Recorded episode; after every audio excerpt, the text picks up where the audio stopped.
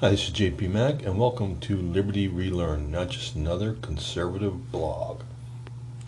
Okay, so today uh, I want to continue on with my discussion uh, regarding Ayn Rand's work, um, talking about specifically her book, The Virtue of Selfishness, which was written in 1964 and but uh, if you read it today, uh, particularly certain parts of it, uh, you might think it was uh, wrote just last week or sometime recently, because her message in the book was that um, timeless, and of course, as I mentioned in the previous podcast from last week about her chapter on racism, um, I want to go over her chapter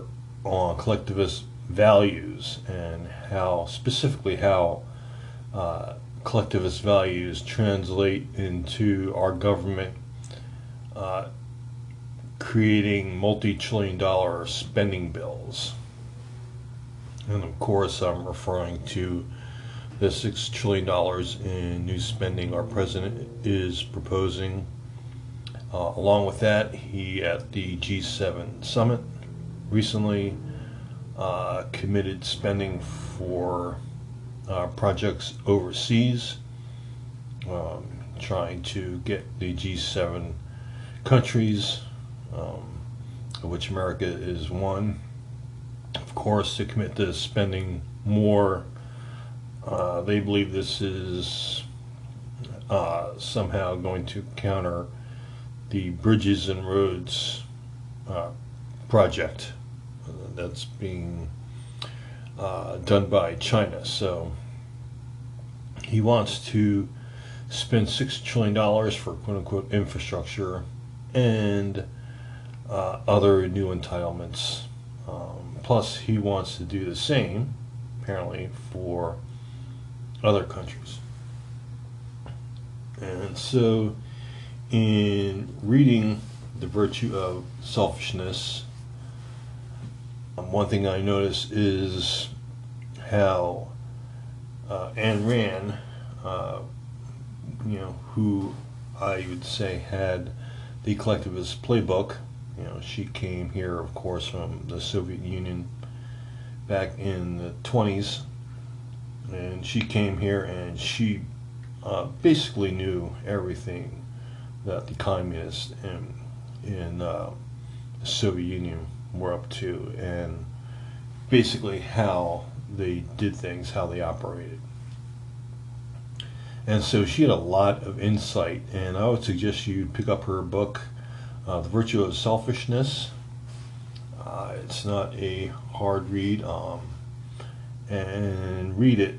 Uh, don't let the title put you off. Um, as the book would explain, uh, selfishness means, in this case, uh, one following their own uh, self interest, which, um, of course, you know, in this world where, where the, the default values are those of altruism, which Rand would define basically as survive, uh, sacrificing one's best interest for the best interest of others. Um, she would define selfishness as doing what is right for oneself.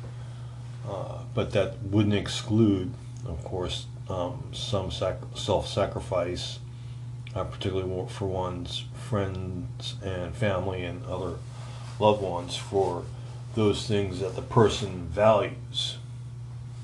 But uh, her idea was that you should not be, the, the morality shouldn't require you to uh, sacrifice oneself or one's well being for others just as a matter of rote or just a, as a matter of course.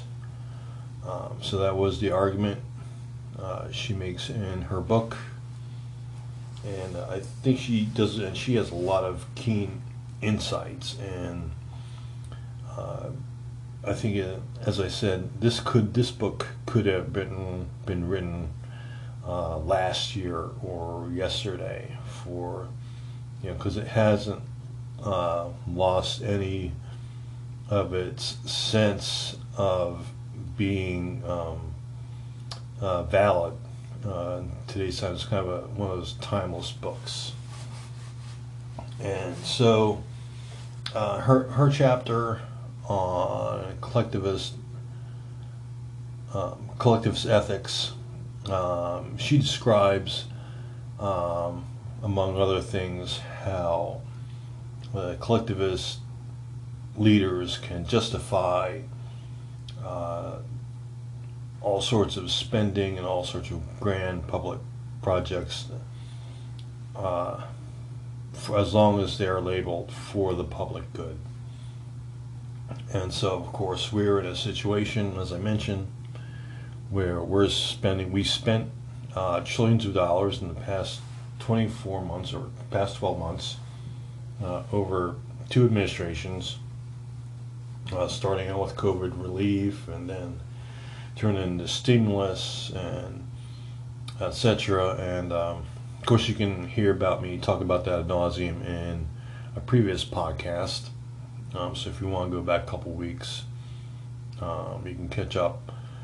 But uh, the, the the spending out out of control spending, in my opinion, continues. Um, they just had the G7 G7 summit over in Britain, and uh, they've made an agreement um, to spend trillions of dollars between the seven countries on uh, projects uh, worldwide.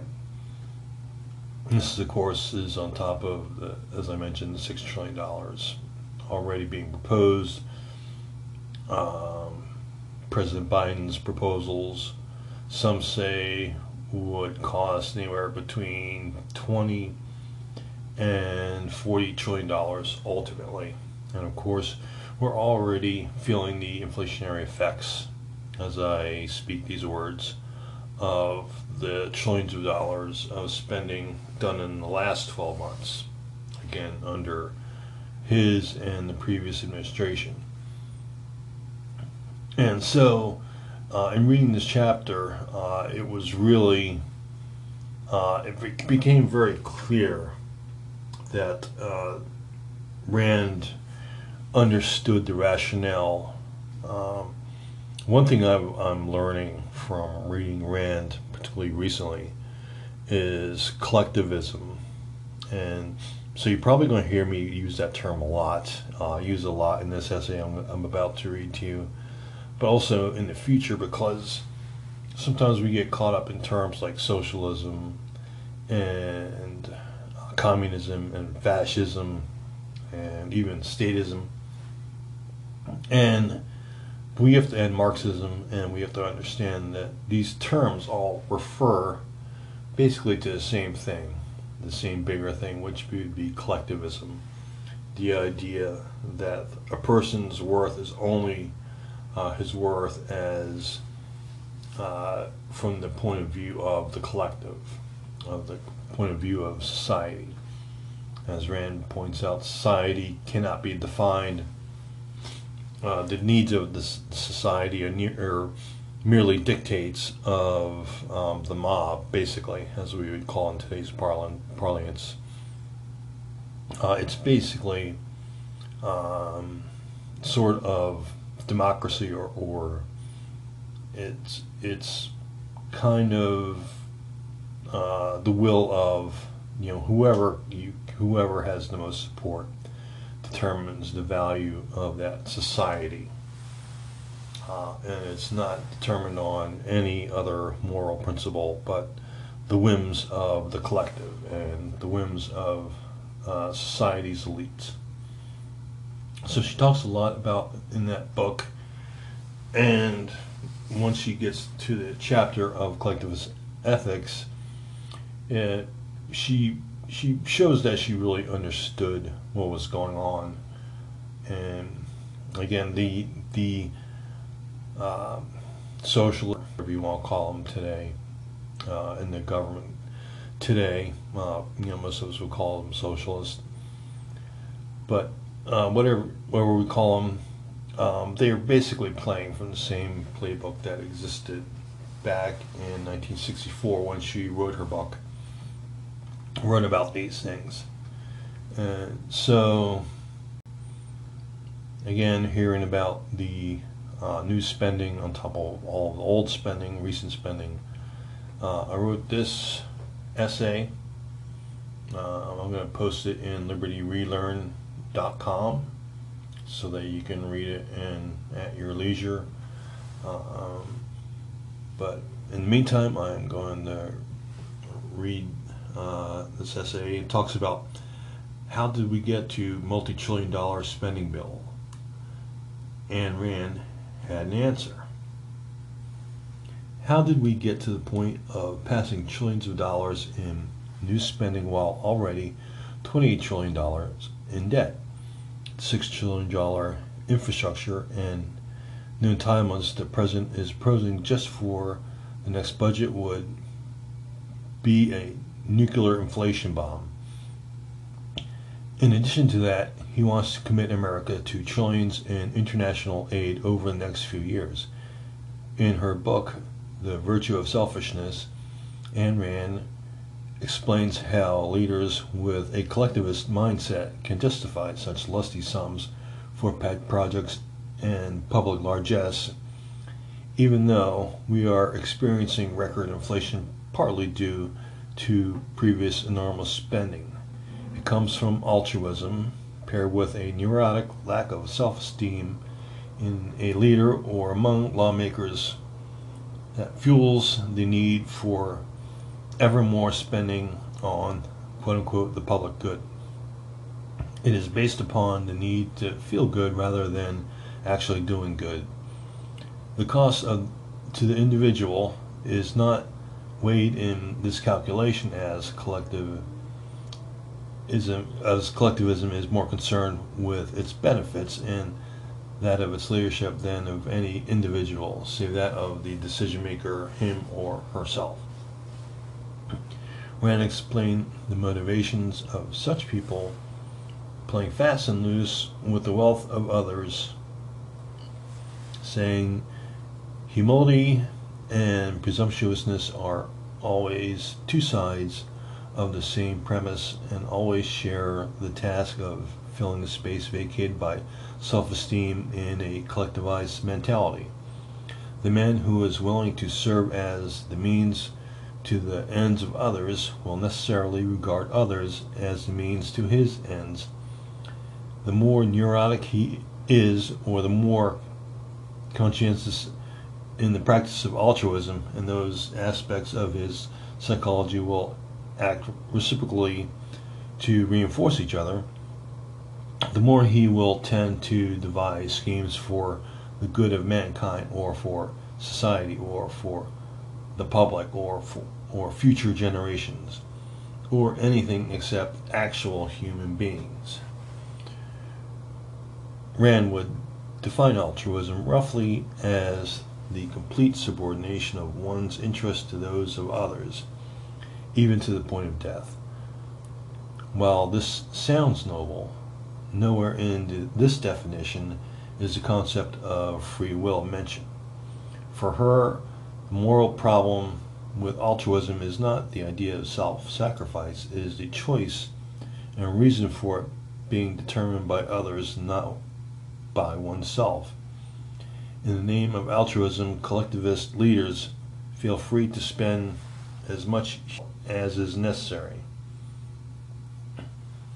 And she goes on to say, hence the appalling recklessness with which men propose, discuss, and accept humanitarian projects which are to be imposed by political means, that is, by force, on an unlimited number of human beings, if According to collectivist caricatures, the greedy rich indulge in uh, profligate material luxury on the premise of price no object, then the social progress brought by today's collectivized mentalities consist of indulging in altruistic political planning on the premise of human lives no object. The hallmark of such mentalities is the advocacy of some grand scale public goal without regard to context, cost, or means.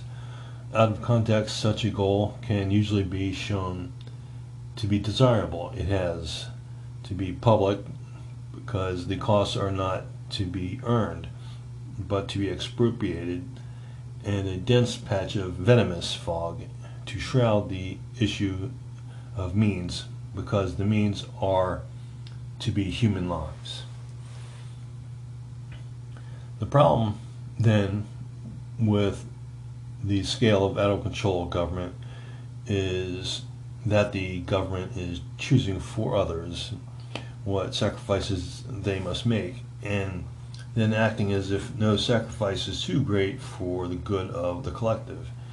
Any objection or dissent is dismissed as selfishness. The collective, the ruling class actually, gets its moral validation without regards to the cost to the individual. Human lives are the currency paid for their feelings of self esteem. In much the same way, Lincoln would say slavery means you work, I eat.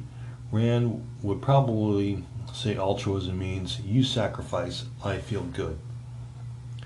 This especially being the case when altruism determines the spending habits of a country. When played at the scale of government, the notion of public interest good, private in, individual interest bad, and the president governs according to human lives no object. Inflation, even the prospect of hyperinflation, plays no role in his decision making process. The collectivist ruler knowing of the altruistic tendencies of the public, takes those tendencies, carefully cultivated over the course of decades, and uses or rather abuses them towards satisfying their own neurotic proclivities towards false self esteem. The public who support these policies get to feel good about themselves too, but only for a little while until the bill comes due by the time they're paying $5 for a loaf of bread, $6 for a gallon of gas, they and the rest of us will be forced into government dependence and relinquishing their right to self determination to the state. It is not a stretch then to postulate that it is this massive transfer of power from the individual to the state that the president and his party are really after and that is my essay. It will be posted on. Uh, I hope you get a chance to go back and read it, and also I hope you'll read the source material from Ayn Rand. Uh, I think you'll find it very insightful. I think that sums up the leftist mentality uh, when it comes to most things. Is you know, it's all you know, left uh, thinks in terms of their policies or things they do uh, as feeling good rather than doing good. Uh, the conservative, by contrast, asks, well, does this do good? And of course, there is, um, when you're only worried about feeling good, well, feeling good is only a fleeting thing. And so all of these policies that uh, the president and uh, the government are trying to enact nowadays, um, they make people feel good, and obviously, you know, people are willing. There's enough people, they believe, willing to uh, trade their independence um, their their much of their freedom in return for uh, the government taking care of them. And of course, there is the kind of old uh, adage or old cliche that the government on one hand, offers you money, and on the other hand, makes sure you need it. And that, of course, has been the trick that has been pulled on generations of Americans and other people throughout the world uh, over the last um, hundred years or so, but particularly in, in probably the last uh, 40 to 50 years in America. Uh, it's, it's basically um, buying votes. Uh, you vote for me in exchange for some money. Now, that money seldom, if ever, actually solves any problem. Uh, it turn, tends to create more problems. Um, and of course, you have, um, you know, Johnson's Great Society uh, and, and, his uh, war on poverty. And of course, that war on poverty is still not over. And basically, the numbers on poverty have barely budged since he passed that legislation in the mid 60s, mid to late 60s. And so, but it caused a number of problems. Um, incentivizes um, uh, out of wedlock, uh, having having children out of wedlock, uh, a lot of fatherless households, and of course the fatherless households lead to things like um, poor education, uh, leads to uh, more poverty and more dependence upon the government. And so you get actually this uh, cycle of dependence where you can't quite make, they'll give you just enough to keep you alive and keep you voting, you know, during the next election, but not enough to break out of that poverty. And so it has continued generation uh, after generation since, well, since uh, Roosevelt in the 19 late 1920s and 30s, and the New Deal, and now uh, in recent times you have um, these uh, a lot of um, programs, one program after another, throwing money at the programs. Now, of course, the money, um, some of it gets siphoned off into the leaders of this program, these people who uh, campaigned and contributed and, and, voted for the president or governor or whomever.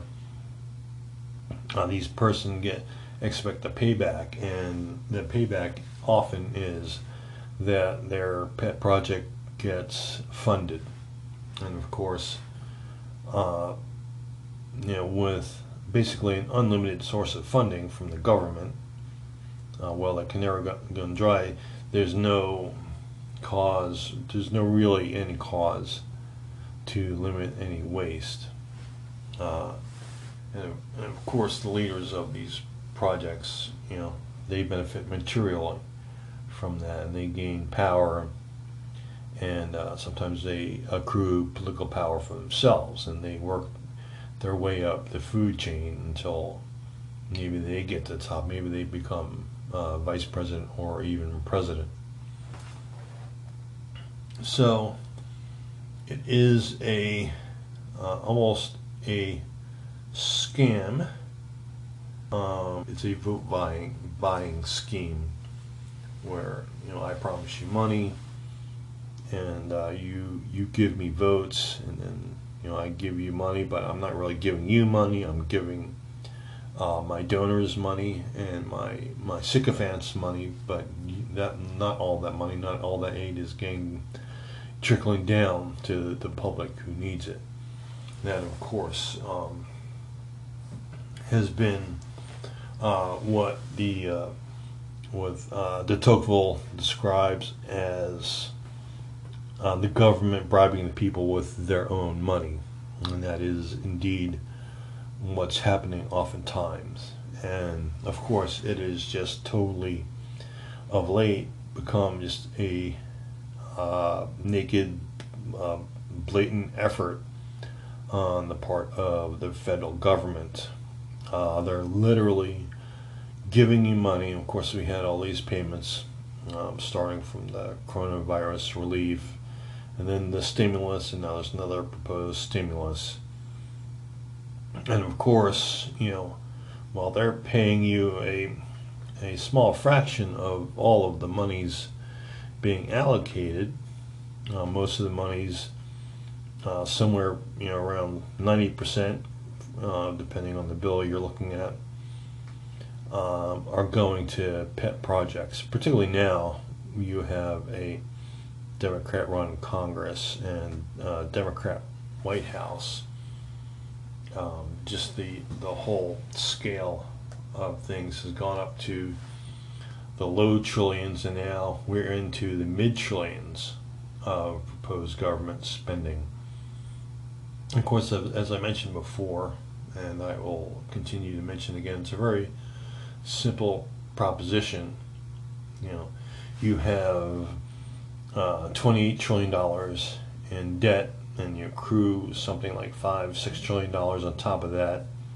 In various relief bills or quote unquote relief bills. Now they want to do an infrastructure bill, which has very little infrastructure in it, and of course now uh, they think we're fools, and they don't, and they want they won't see that they're redefining infrastructure to mean whatever it is they need it to mean.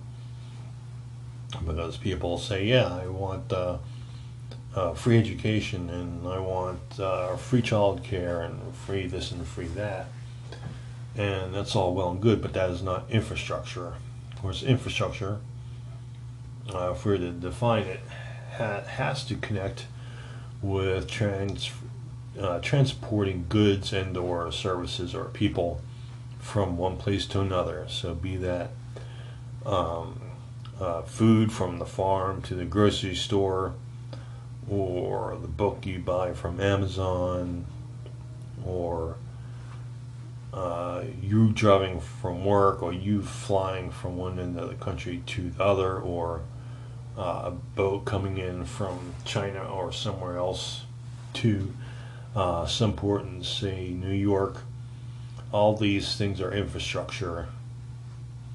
Uh, and also you have the power grid that transport electricity from the power plant to your electric socket uh, at home or, or to your light bulb at home or or nowadays from transporting a Wi-Fi signal or uh, a phone signal over line over landlines or over the airwaves to your cell phone or for some of you uh, who still have uh, landline phones with actual wires.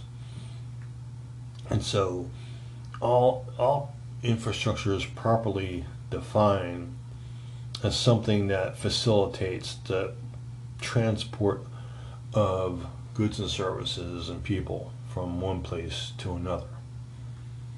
And of course, uh, the Democrats are trying to expand the, the definition of infrastructure. They're trying to redefine it.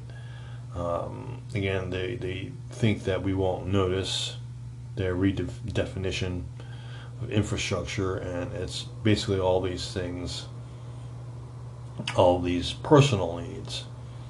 And of course, you know, these personal needs might be valid. I mean, there might be people who need uh, childcare and whatnot, but these things are not infrastructure. And so basically, what they've been doing, and they've been doing this for the last several bills, uh, all of these trillion dollar bills, is they're basically pulling a bait and switch technique where they're calling it, um, say, COVID relief, but they're actually funding, creating funding for teachers' unions, and or they're calling it uh, um, uh, and uh, some other bill, but it's actually the money is, you know, it's coming. It's called a stimulus bill, but it's actually going to pay off the debts of the blue states um, who poorly managed their their education funds and their retirement funds and, and their pension funds uh, they're bailing out that state. As they say, well, it's all connected to COVID 19. But see, this money is money is fungible. And so, yeah, you can put money into the system and say, yeah, it's for COVID relief. But actually, what that does is free up states that um, govern poorly. They're econ- you know, they are fiscal, and they're filling in those fiscal shortfalls.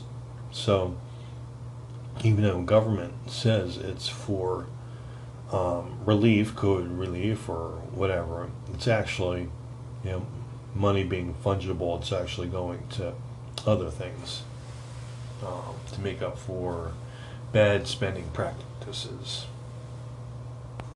And so I'm just going to try and sum up this point by saying uh, first, it was interesting um, when Ayn Rand says that um, uh, humil- humility and presumptuousness are always two sides of the same premise and always share the task of filling the space vacated by self esteem in a collectivized mentality. And this goes back to something that I've probably talked to uh, about before. Is um, you have the left, uh, the secular left, secular progressives, and you know we used to have we used to be governed by a system of morality uh, born from religion. You know we had the the West was born on the Judeo-Christian values, and even if you were not religious yourself, you still, as being part of Western civilization, you followed those Judeo Christian values, and right and wrong basically came from what was in the Bible, or the teachings of the Bible. And of course, um, those teachings could be um, interpreted in different ways, but it's basically coming from the Bible.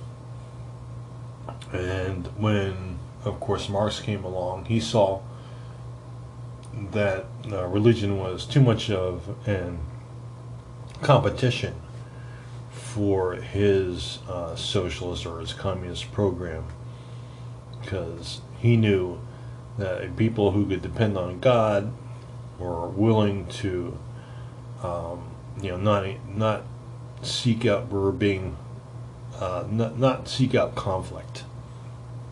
Of course, Marx was already was all about causing conflict. Um, again, as he saw the Hegelian uh, dialectic, um, which basically means that he had he pit uh, class versus class, and of course that's followed up now by pitting race versus race or sex against sex or nationality against nationality.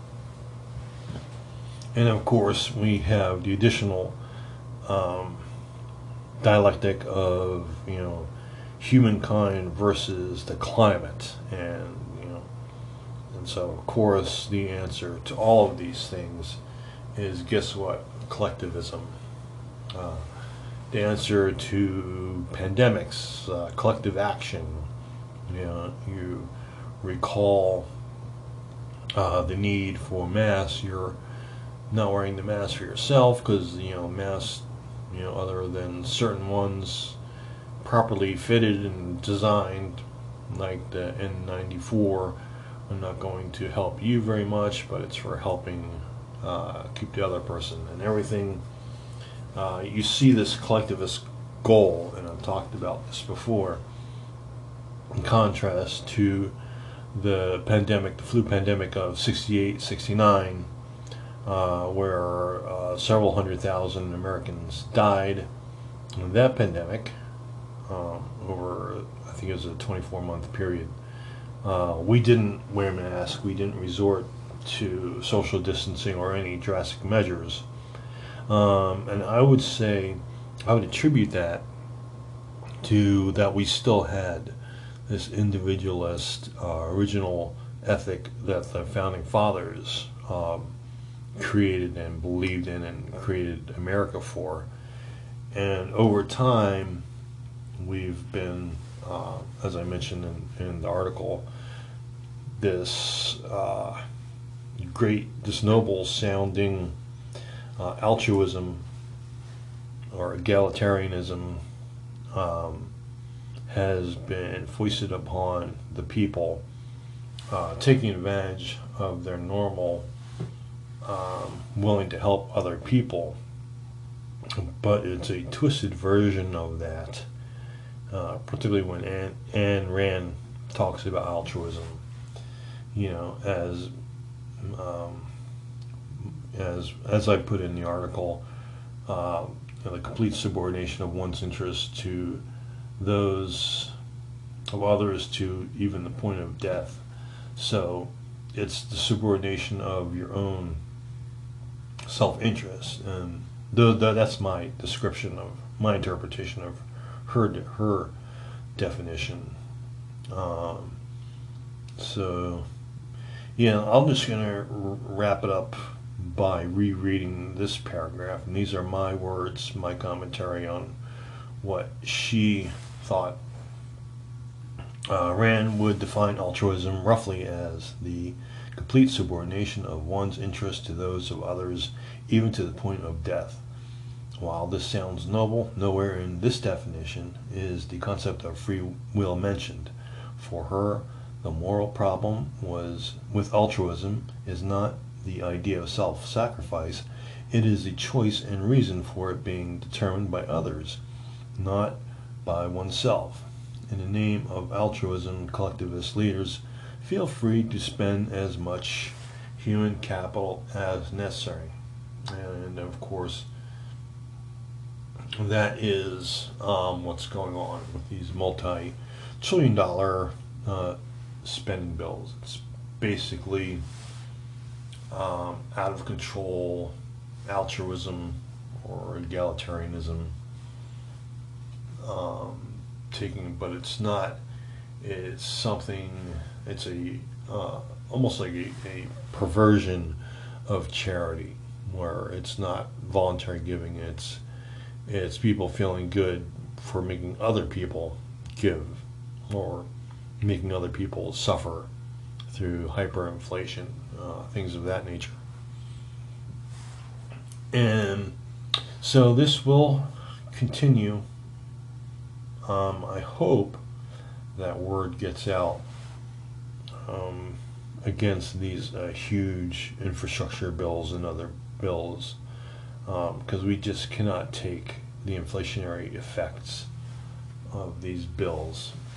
And, you know, the, the people, unfortunately, um, they don't pay attention to how much is being spent. They see, you know, they they understand that they're getting $1,400 or $600 or whatever, or they're getting free health care or, or free tuition to college or whatever, and they're not looking at the long term cost. Uh, and they think they've been fooled, many of them, into thinking that the rich can pay for it all. And if only the rich would pay their fair share, you know, we could have all these great things, and that's just not the case. Um, so I'm interested in, um, like I said, this uh, Ayn Rand's book, The Virtue of Selfishness. It's really a great book. I hope you will read it. Basically exposes the uh, collectivist game plan um, but also gets deep into, particularly in the first part of the book, he really gets deep into ethics and morality uh, and what the basis of morality is. And she believes that uh, pursuing, when pursuing their rational best interest, is a better morality than what she describes as altruism. You know, sacrificing yourself for others um, whether or not it's for your own good or not. Um, so I hope you will read that.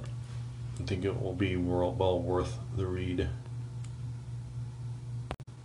And so now um, I'm just going to spend these last few minutes talking about uh, COVID. So may go on a little bit of a rant. So if you think that's interesting, you know, uh, continue listening. But if you want, you know, if you're into the real hard, you know, you know, absorption of knowledge and gaining of knowledge for yourself, uh, probably the last segment will probably do that for you. I probably shouldn't say that, but um, there it is.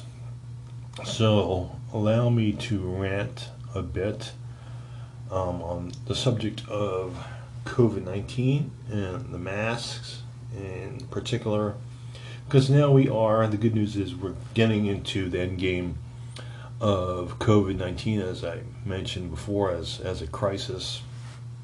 It does seem like um, certain parts of the uh, population, uh, those would that happen, happen to be of the collectivist ilk or the left, as we like to call them, seem to not want to let go of this crisis, which is very interesting. And this this is mainly for those people um, in those parts of the country who have, up until recently, been wearing masks for the better part of a year to uh, 14 months who only recently have uh, gained some some uh, relief from having to wear a mask. And but now what I'm seeing is there seems to be almost like three kind of people now, and this is again specifically for those who've been wearing masks, like in the Northeast or California or uh, possibly Michigan and other parts of the Belt. Those of you in Florida might not relate as much because you have been wearing masks for, you know, of course in South Dakota, you have been wearing masks at all. But for most of the rest of us, um, it seems like the strategy has been, or what their their government's way of dealing with it has been to allow masks or allow vaccinated people to not wear masks when they go into stores. And that's pretty common throughout almost any store you go to, at least uh, the ones I've been to. And so I'm, I'm speaking from my own personal experience here. I've noticed there seems to be three different people and you have the one part where you the one group of people. You go into a store because it's optional, so they're not saying. For, well, first of all, it's very interesting that some stores make it very hard. You have to almost read the fine print. You look at the sign. I made a habit of looking at the signs of the various stores I go into to make sure I'm in compliance. Because, you know, I'm kind of a, a lawful good or lawful chaotic in that way. Um, but so I'm, I look at the signs, and some of them are fairly fairly obvious. Some of them use the same sign. You have the little picture of the mask, and uh, the only difference is uh, that it's optional. Um, but if you, you unless you actually read the sign, you won't know that mask wearing is optional for those of of us who are fully vaccinated. And so, of course, there are people. Uh, I said there's three groups. There's actually probably four. Um, the one group is the, when you go into the store and you're wearing people wearing masks. Uh, and there's the other, you know, they're wearing masks and they're following the directions on the sign. They have not been vaccinated, and so they're continuing on wearing masks. Um, and then you have the other group that's fully vaccinated, and they're not wearing masks. Now, there's another group which I have to intuit its existence, so I, I can't tell you for sure that that group exists except for uh, my perceptions, um, particularly in walking the stores. Now, in my state, the vaccination rate is somewhere around 60%. So that means when I go into a store, I should be seeing approximately 60% of the people in that store if they're strictly following what the sign says, and who knows if they are not. But if they are strictly following the signs, you should see 60%. And what I'm seeing, particularly the first uh, week or so, oh, it really it really struck me. I, I, think some people are just not used to the idea of not wearing a mask. Um, but I'm curious about another group, which I believe exists, which I don't. It'd be interesting if anybody had the data on or, or was collecting data on this. But I am going to posit the the notion that this group exists and that this group looks at the sign, sees that they their mask wearing is voluntary, and uh, based upon, like I said, sixty percent in in my particular state, um, they are they're continuing to wear the mask even though they are fully vaccinated. Now, again, this is just my supposition, but you know, one can quickly gauge, you know, looking around the store, you know, if more than 50% if, if every other person is not wearing a mask. And it's interesting that to see that they're that they are. Um, so that means there must be a certain percentage of people in that store that are fully vaccinated that are still wearing the mask. Now, I can understand if you're wearing a mask if you're not fully vaccinated. You know, you're trying to protect yourself, which I don't know how. You know, you may not be well informed if you're trying to wear the mask to protect yourself, but okay. Or protect others, which makes a little bit more sense, more um, dives more with the actual science uh, for the mass, particularly um, for the common mass or you know someone wearing a bandana. And so you have you have that group, but they're wearing the mask even though they are vaccinated, and there has to be. There's obviously a certain percentage. I would say and this is just a wild guess, but I would say it could be as much as 20% of the people I'm looking at in the store. Uh, particularly in the first, it's it's increasing, it's gradually increasing the more times, you know, as the weeks go by. But I know that initial few days of not having to wear masks, the loosening up of the mandate, there had to have been, I would just guess, 10 to 20% of the people in the store wearing masks, they had to have been fully vaccinated still wearing masks. I don't, for life of me, understand that. Um, because we, who are they trying to protect? They're not trying to protect me as a fully vaccinated individual, okay?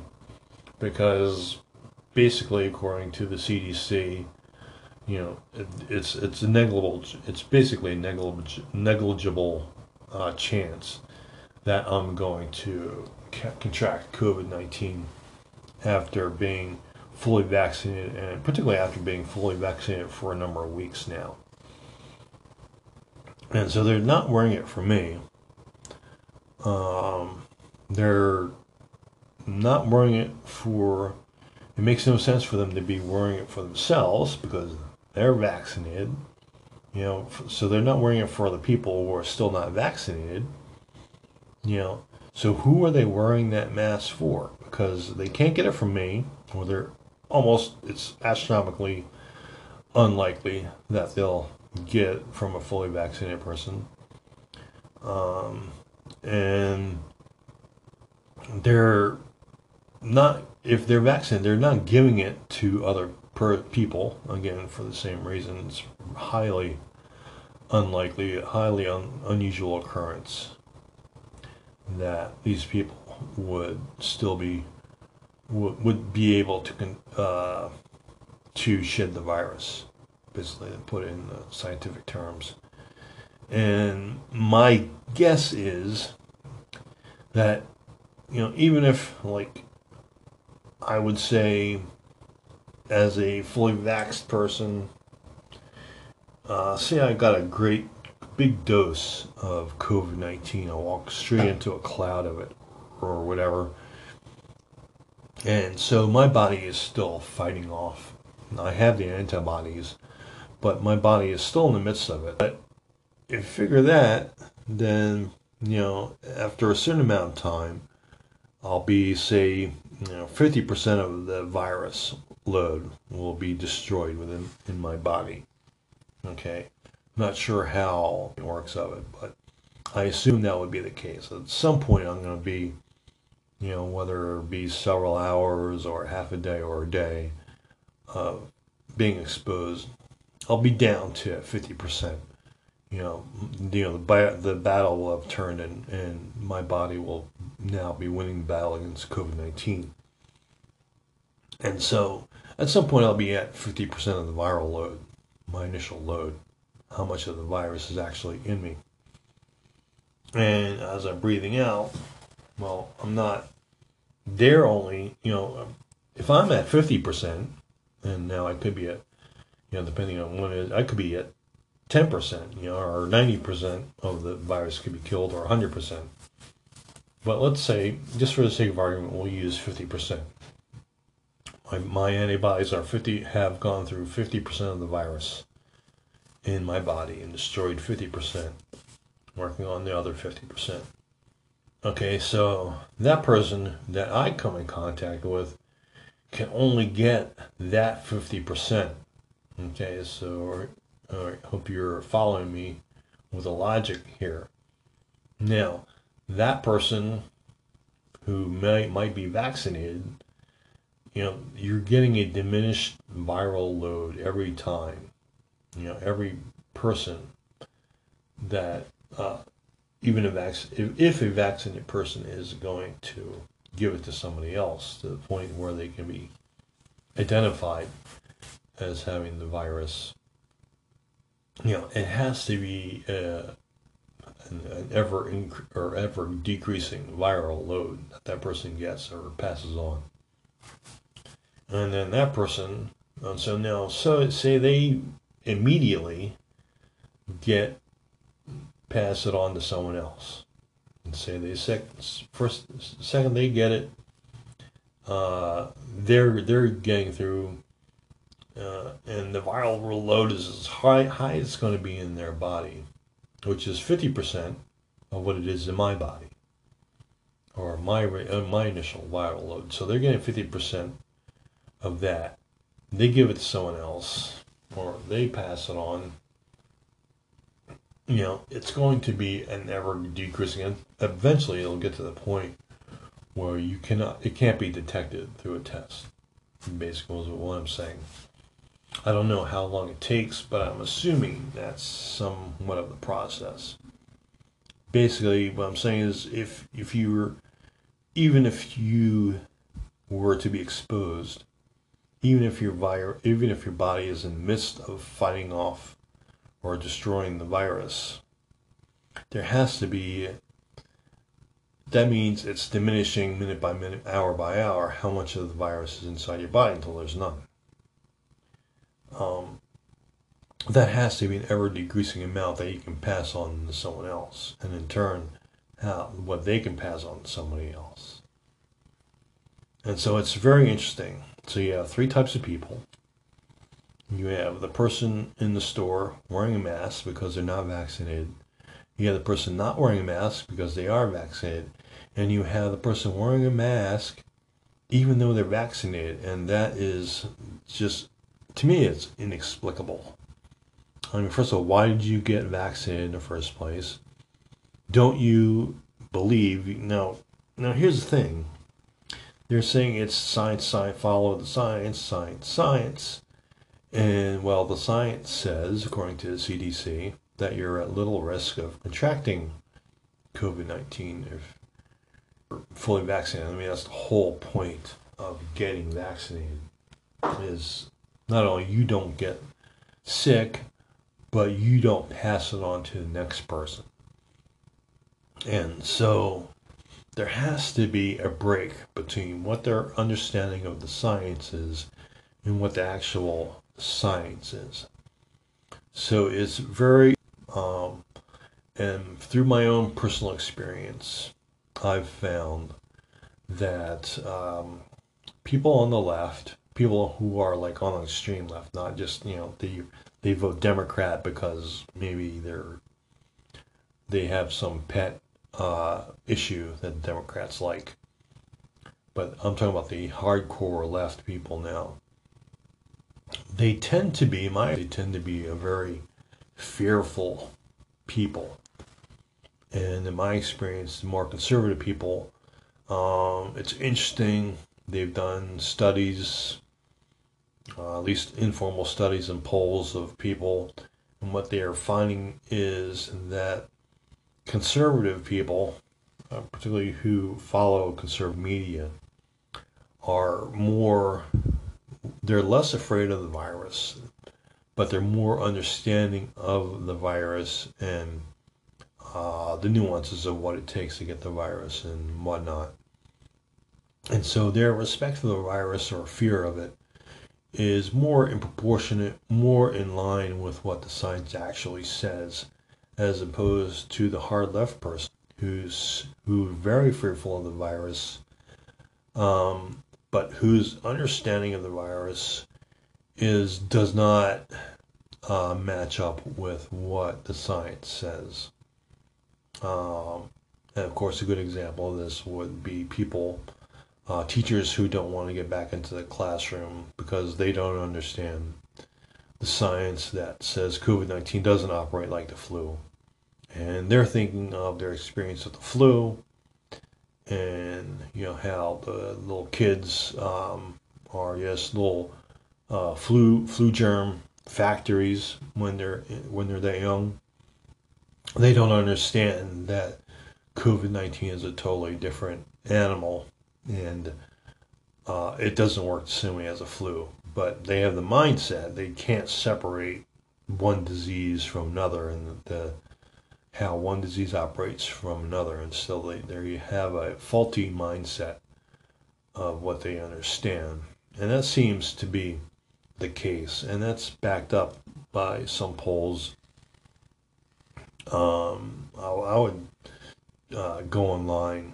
I'm sure you, you can find what the under, uh, the difference between the anxiety levels between uh, conservative, self-identified conservative people and self-identified liberal people. And the conservative people seem to be well versed. Their understanding and their fear and respect of the disease seems to be more in line, actually, than with people who are on the left. And that's very telling. So, and of course, you do have to attribute that to mainly to where they're getting their information from. So, again, uh, that's something to think of. Maybe you've had a similar experience. Maybe I can get you thinking. Uh, it'll be interesting to see if anybody does a, a, study of this and tries to figure out put if they anybody can put a number on how many people are wearing masks is what I'm getting at. So anyway, that's just an interesting thought I had. I'm been pondering. So again, uh, I'd just like to thank you for listening to the Liberty Relearn podcast. Hope you got something out of it. I hope you will uh, take it upon yourself to read some Ayn Rand. I think you'll benefit from it. And uh, I hope to uh, see you again. Hope to be able to uh, talk to you again uh, a week from now. And I hope you'll uh, follow libertyrelearn.com online and Liberty Relearned on uh, Parler and on Facebook. So thank you. Try and stay healthy and happy. Bye.